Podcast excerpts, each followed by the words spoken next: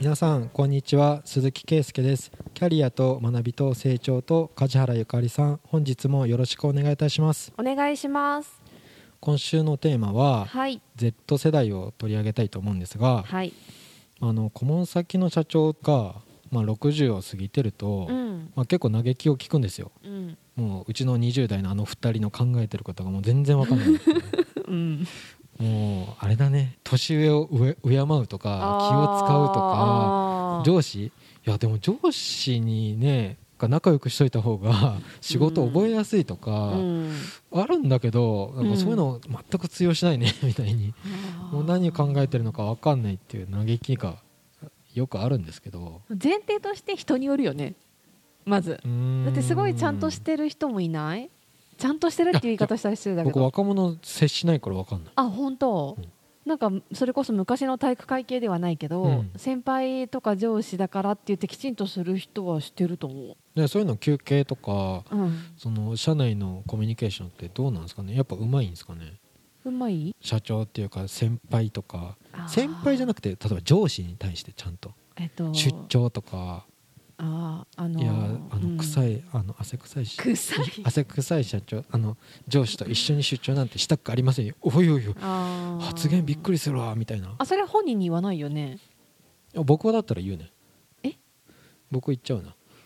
いや言う人はあまりいないと思うけど、ね、私が知ってる新しい今新入生とかは、まあ、限られてるから、はいはい。一部のサンプルではあるけど総じて上の人と話すの苦手っていう人は多いかもしれない。やっぱり。その年が離れるほどそうなんか何話していいかわからない。何？おじさん側が思うんじゃなくて若者 Z 世代側が思ってるの？あそうそうそうそう思っ話したいの？いや話したい。はね なんかまずはやっぱり同期とか横のつながりとか、はいはい。あとは年が近い人と仲良くなるっていうことが先決じゃない、そう。年が若い人のアドバイスしかも聞かないような気がするんですようんね、うん。まあ、聞かないというか聞きやすい。うん。分かってくれるから。お前のその昔話いらんわみたいに思いそうな気がするんですけど。人によるんだよね。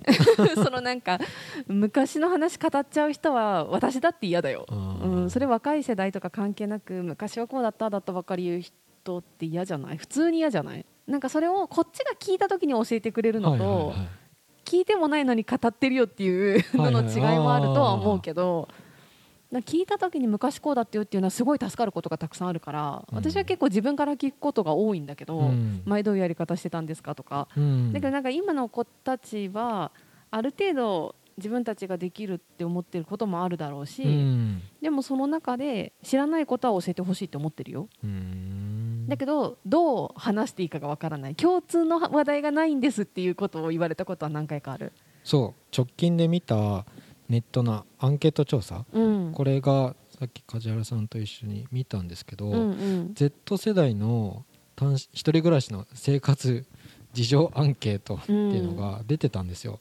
で Z 世代がもうテレビ見ないとか、うん。ネット配信しか見ない人もいるとか、うん。6割近くがなんか自己啓発してるとか意識高いよねすごい。そういうの聞いてあこれ面白いじゃんって言って見てたんですよ。うん。そういうのを見た後に社長にはやっぱりあもうみんな価値観全然違いますよみたいな、うん。もうなんか昔はみんなテレビを見てたから同じ共通の話題があるとか今の流行りはこうだねとか、ね。なんか話合わせれそうだけど、うん。結局んなんだろうなもう小さいコミュニティの中に入ってるうん。SNS とか、うん。そこだけの界隈ですごい満足しうん。して別にテレビ見なくても全然不自由ないしないない。社内の誰かと話ができなくてもうん。別に満足みたいにうん。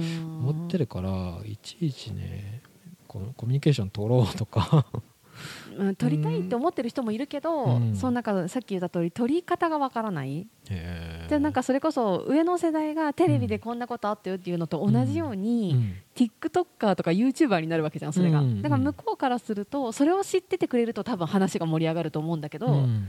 知らないじゃん。で結局お互いわからないから天気の話とかになっちゃうよね多分。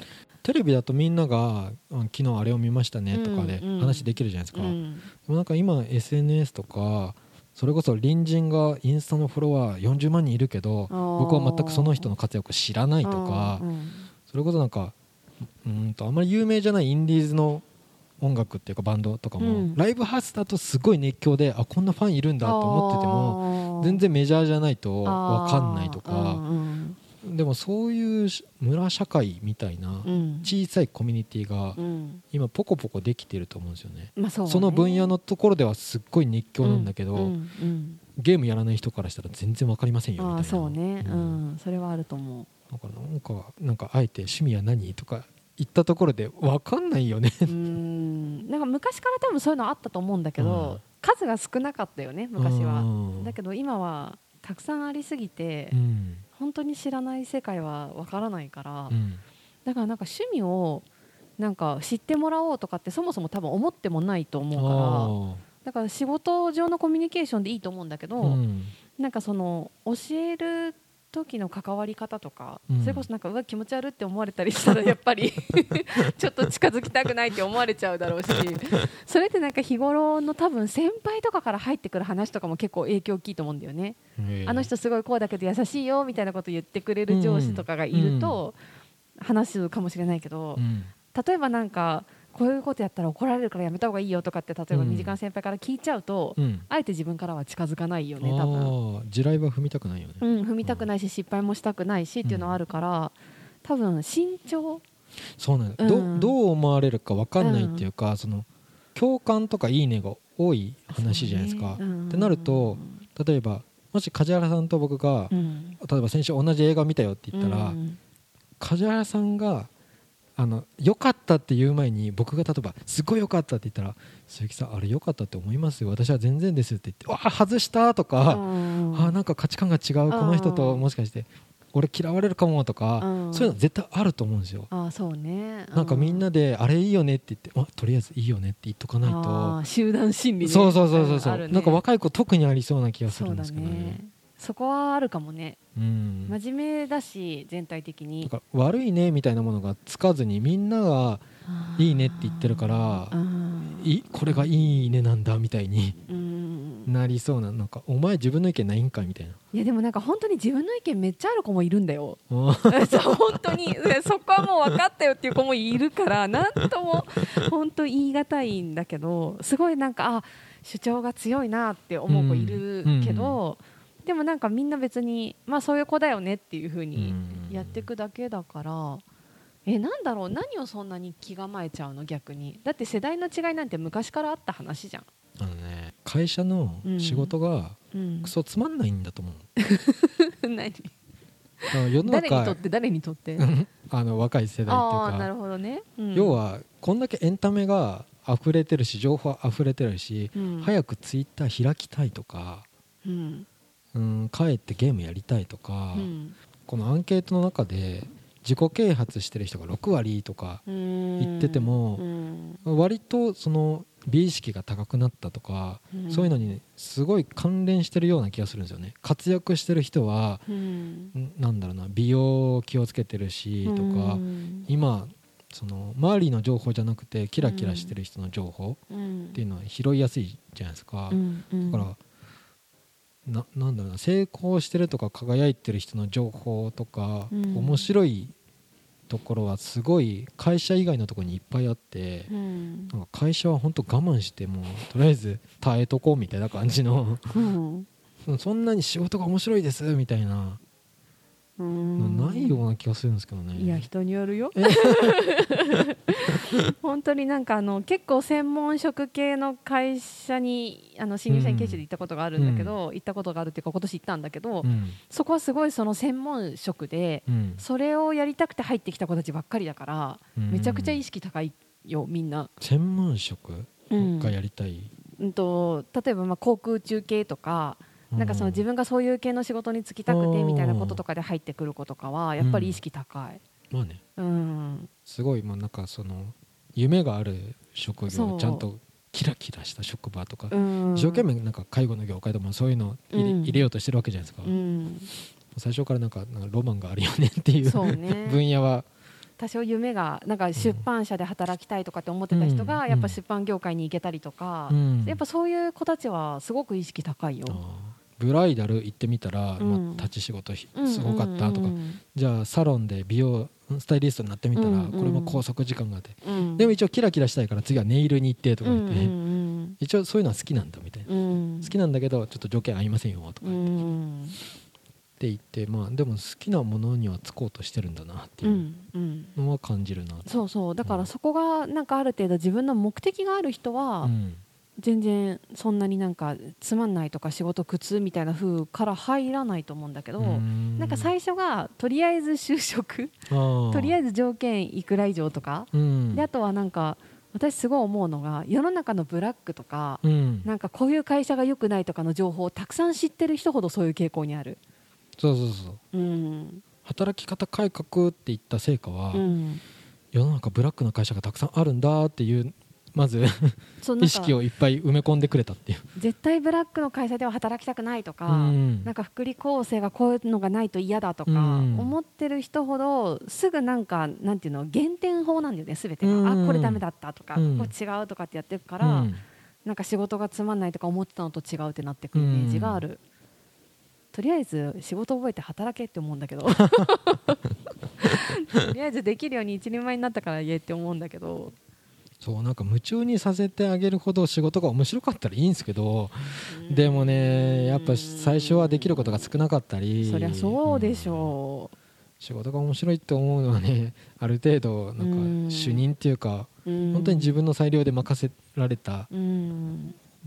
ところがあるっていうところになってくるとなんか成果もみるみる出てくるなとかなんですけど、最初はねうん。覚えることがまずうん。先決なんでって、うん。それはつまんない。うん最初はつまんないと思うんですよ。仕事なんか。なんかすごいさ今のその Z 世代なのかミレニアルなのかわかんないけどその辺の今の子たちってさすごいある意味かわいそうだなって思うのがうん。昔のその終身雇用の時ってうん。新卒一括採用当たり前で、うん。入ってから育てられるのは当たり前で,、うん。で基本辞めない前提でとか、っうん。ていうのがもうある程度決まってたからそういうふうにいくじゃん。うんうん。だけど今ってそのそこがまだ残りつつ、ん。でもジョブ型みたいなのが入ってきて、うん。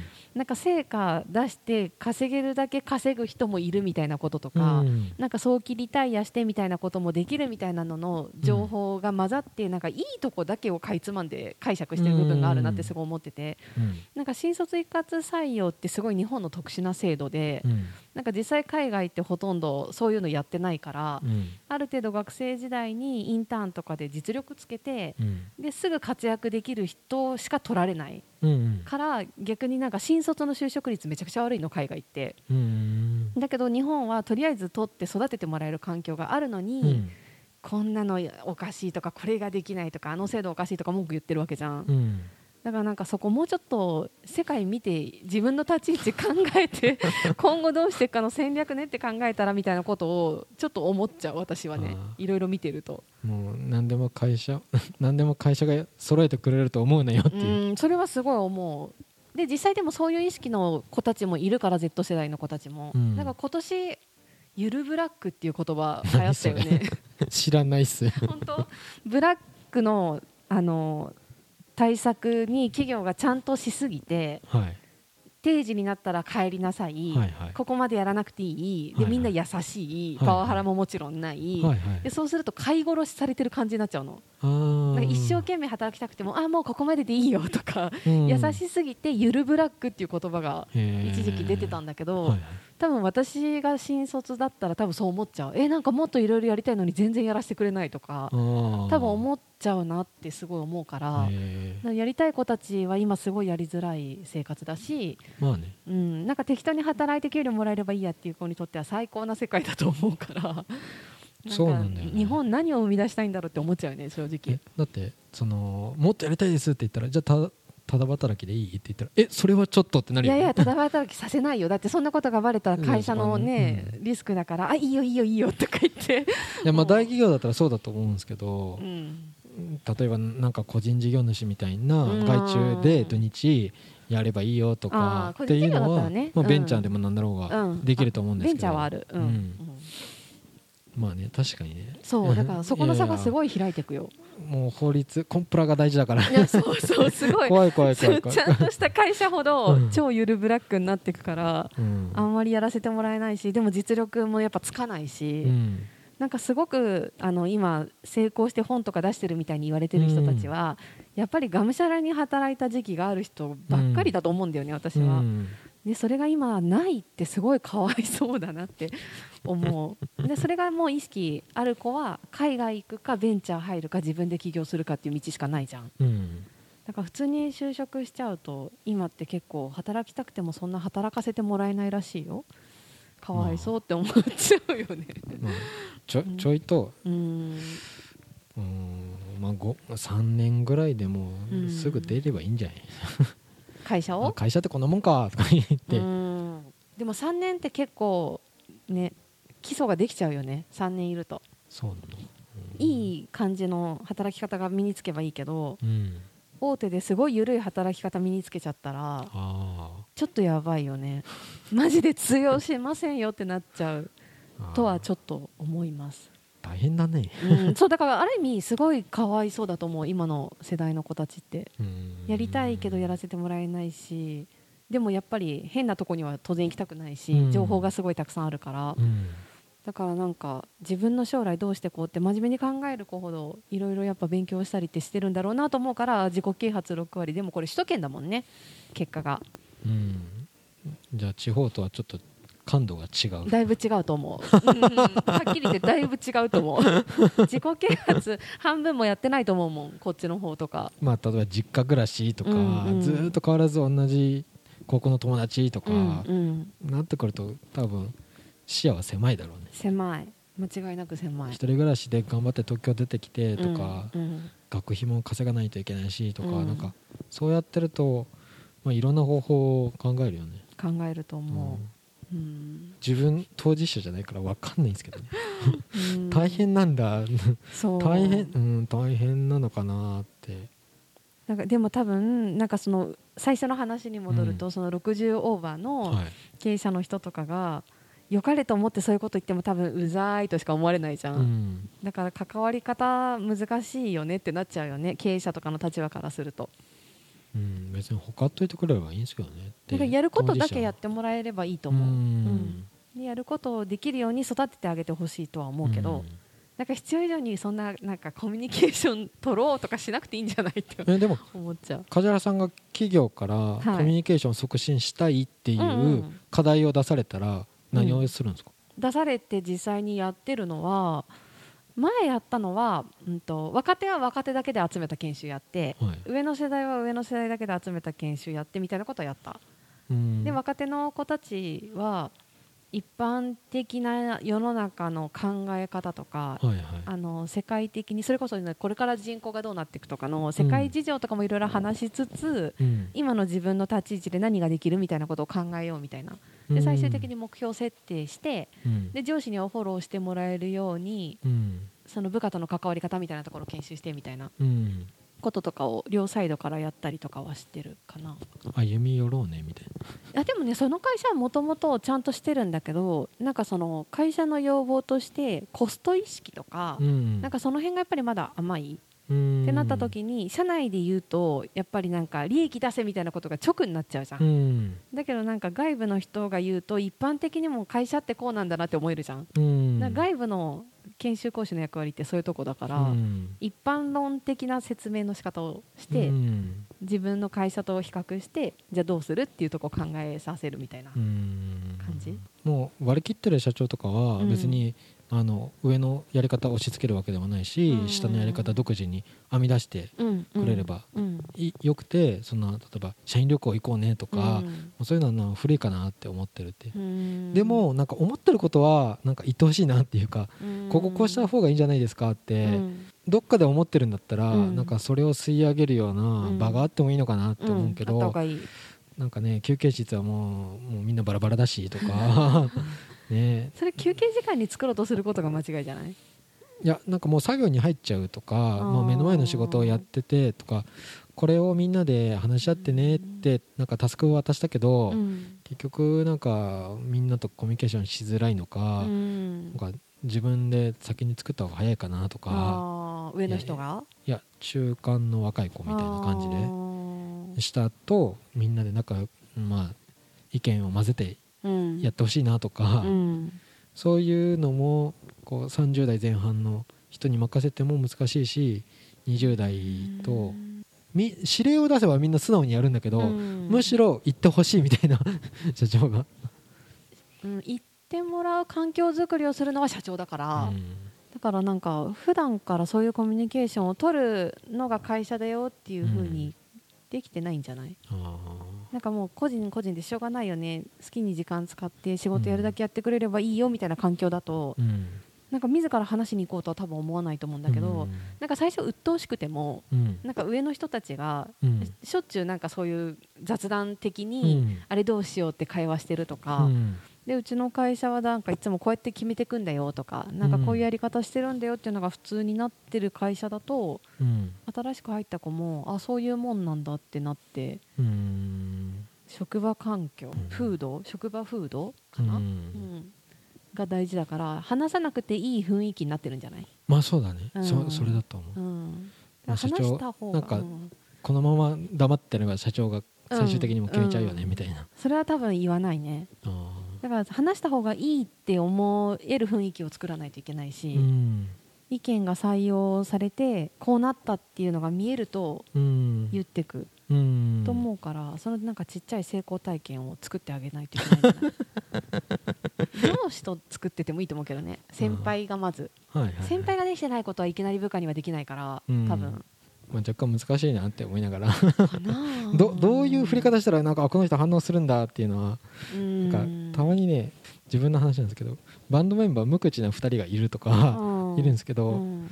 次ライブここいいんじゃないですかって言ってそこ場所知らないって言って、うん。ああ何々ラーメン屋の横っすよ。何？とか言って、うん。それはちょっとやる気出たなとか言ってて、うん。そこですか？とか言っていやラーメンその前に食食えば？とか言っててラーメンの話だけで食いついてくるなこの人は。とかいいじゃん。なん。ですけど、うん。そうなんですよ。めっちゃわかりやすいじゃん。わかりやすくてうん。すごいいいじゃん。ライブのことはどうライブハウスの場所はいいんすか？そことか狭いとかないんすか？とか言って。ないね多分。なくて。いつもラーメン。いいじゃん。す。ごいわかりやすい人最高だよ。こうこのそこですか？とうか言って。んそうやったら喋ってくれるああだからそうそれを見つけてあげればいいんじゃない？そうそうそうそうそう。気使ってんな俺。とか。まあでも最初は気使うもんじゃない？社会人って、まあそうだね。うん。いや最初ななんだっけ？例えば社内のエレベーターの中でうん。話しかけるのはどっちなんですか、普通年上？社内のエレベーターで話しかける、うん。あ先輩と新人さんで？そうそうそそれは上でしょ。う上ですよね。それは上でしょ、う。うん。だからなんか気使われてんな俺って思うんですよ。エレベーターの時とか、うんうん鈴木君はさとか言って エレベーターですよ。気使われてるじゃん。ちゃ聞いてくんなこの人とか言って。じゃあ気使われてるなって思ったらこっちからも質問してあげてよ。そうです質問することないけど。じゃないけどひねり出してさ、まあ、若い時そうとそうやって思ってた。一生懸命話しかけられてる俺とか思って、そうだよ。なんとか仲良くしようとかそうそうそう。そうしろうとしてくれてるエレベーターの中気まずいなとか言ってうんまあね。下手に気使いすぎる必要もないけどでもなんか新人さん分かってほしいよね。気使ってるっていう先輩を。あ 別にこっちだって黙ってて済むなら黙ってたいっていう時もあるかもしれないけど、あはいはいでもやっぱり自分が言わなきゃとか、うん。自分から話しかけてあげなきゃって思ってる上司も先輩も多分たくさんいると思うから それないがしろにしないであげてとは思うけど。いやもうなんかこ昨日髪切ったんですけどって言ったらいやいやもう何何も言えないとかなんで？どういうこと？いいね。とか言葉尻怖いじゃないですか。とか言ってて下手に言い過ぎるとなんかハラスメントになっちゃう。そうそう。髪切った女性社員にさ髪切ったんですっていうトークの時に何も言えないよねって言われたことがあってまあ確かに言わない方がいいですよまあとか。いやいや向こうから言ってきたなら言っていいよあいいうん、こっちから触れない方がいいっていうだけ、ま あそうですね、うん。いや大変な時代ですよそうね。そうね。そうね。まあでも。髪切った話ってあ怖いなとか言って。まあ、キャラクターなんだよな本当に 言われて気づかれて嬉しい人もいれば、うん。ね、人によってはうわ見てるってなっちゃう人もいるわけで めっちゃかわいそうだけど同じなのに、まあ、キャラクター大事、はい。うん、ということで何の話だった？今日どうやって締めるんですか？何の話だったこれ？いや Z 世代は、まあ、自己啓発をたくさんしてるっていう。ああね。でもあのなんとか世代っていう名前がないにしても、昔から世代の違いはあったわけでうん。でみんなそれなりにいろんなこと考えて過ごしてきてるんだからうん特別なんか Z 世代だからとかミレニアルだからとか、うん。あんまりなんかカテゴライズしなくていいんじゃないかなっていうのが個人的な意見です。人として見ましょうってことで。おお 人扱い人扱いをして。人でしょだって。人人扱いはしてるよ。違うなんていうの？世代でくくってる部分あるじゃん。もうくくれないでしょみたうん、いな、くくらなくていいようんって思います、はいはい、じゃあ今週は Z 世代をちょっと 話しましたけど、はい、当事者あんまり接してないから分かんなかったです。はい。